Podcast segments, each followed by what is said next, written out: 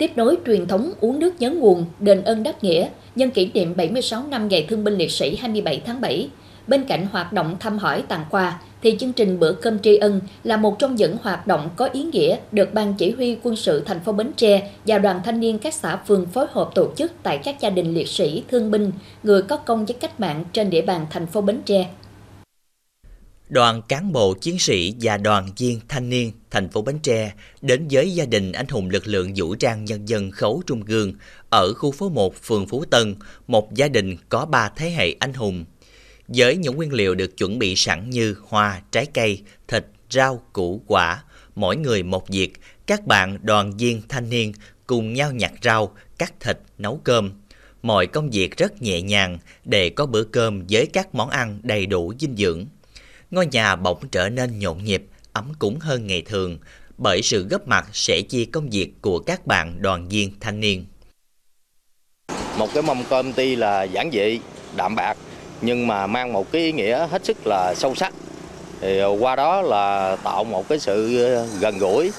rồi thể hiện cái sự quan tâm của chính quyền địa phương đối với gia đình chính sách và gia đình có công với cách mạng. Thì thông qua cái bữa cơm đó để có dịp để chúng ta là thấu hiểu hơn hoàn cảnh gia đình, đặc biệt là những gia đình có hoàn cảnh khó khăn, để chúng ta có một cái phương hướng giúp đỡ, tạo điều kiện để cho gia đình ổn định và phát triển. Trong không khí ấm áp, nghĩa tình, các bạn đoàn viên thanh niên còn được nghe anh hùng lực lượng vũ trang nhân dân Khấu Trung Gương kể lại những năm tháng đấu tranh chống giặc ngoại xâm hào hùng của dân tộc, trong đó có gia đình của ông.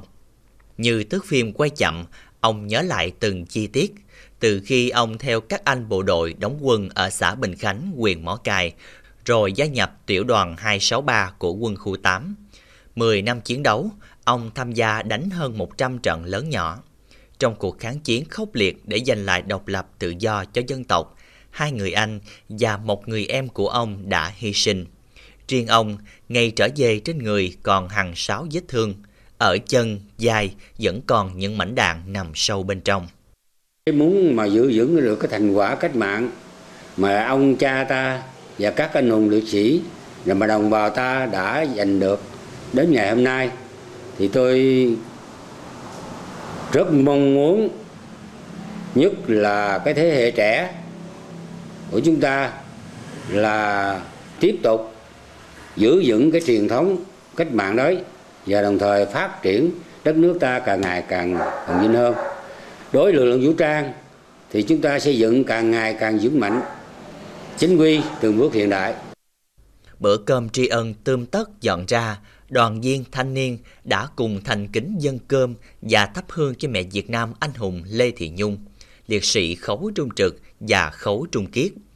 Trong làng hương tưởng nhớ của thế hệ trẻ hôm nay dâng lên bàn thờ mẹ Việt Nam anh hùng, các liệt sĩ để thể hiện lòng biết ơn sâu sắc với gia đình có công với cách mạng, với các anh hùng liệt sĩ hy sinh vì độc lập tự do của Tổ quốc. Đến đây thì được nghe chú kể lại những năm tháng tham gia kháng chiến ở chiến trường thì mới thấy được những vất vả của các thế hệ cha anh đi trước đã anh dũng chiến đấu để giành lại độc lập cho quê hương, để cho thế hệ trẻ chúng em được sống trong hòa bình độc lập. Thì từ ngày đó tụi em cũng sẽ phấn đấu, học tập và lao động để góp phần cho quê hương phát triển giàu đẹp và vững mạnh. Bữa cơm tuy nhỏ nhưng chứa đựng ý nghĩa tinh thần lớn lao, đong đầy yêu thương, sự tri ân của thế hệ hôm nay đối với công lao của các thế hệ cha anh, những người đi trước.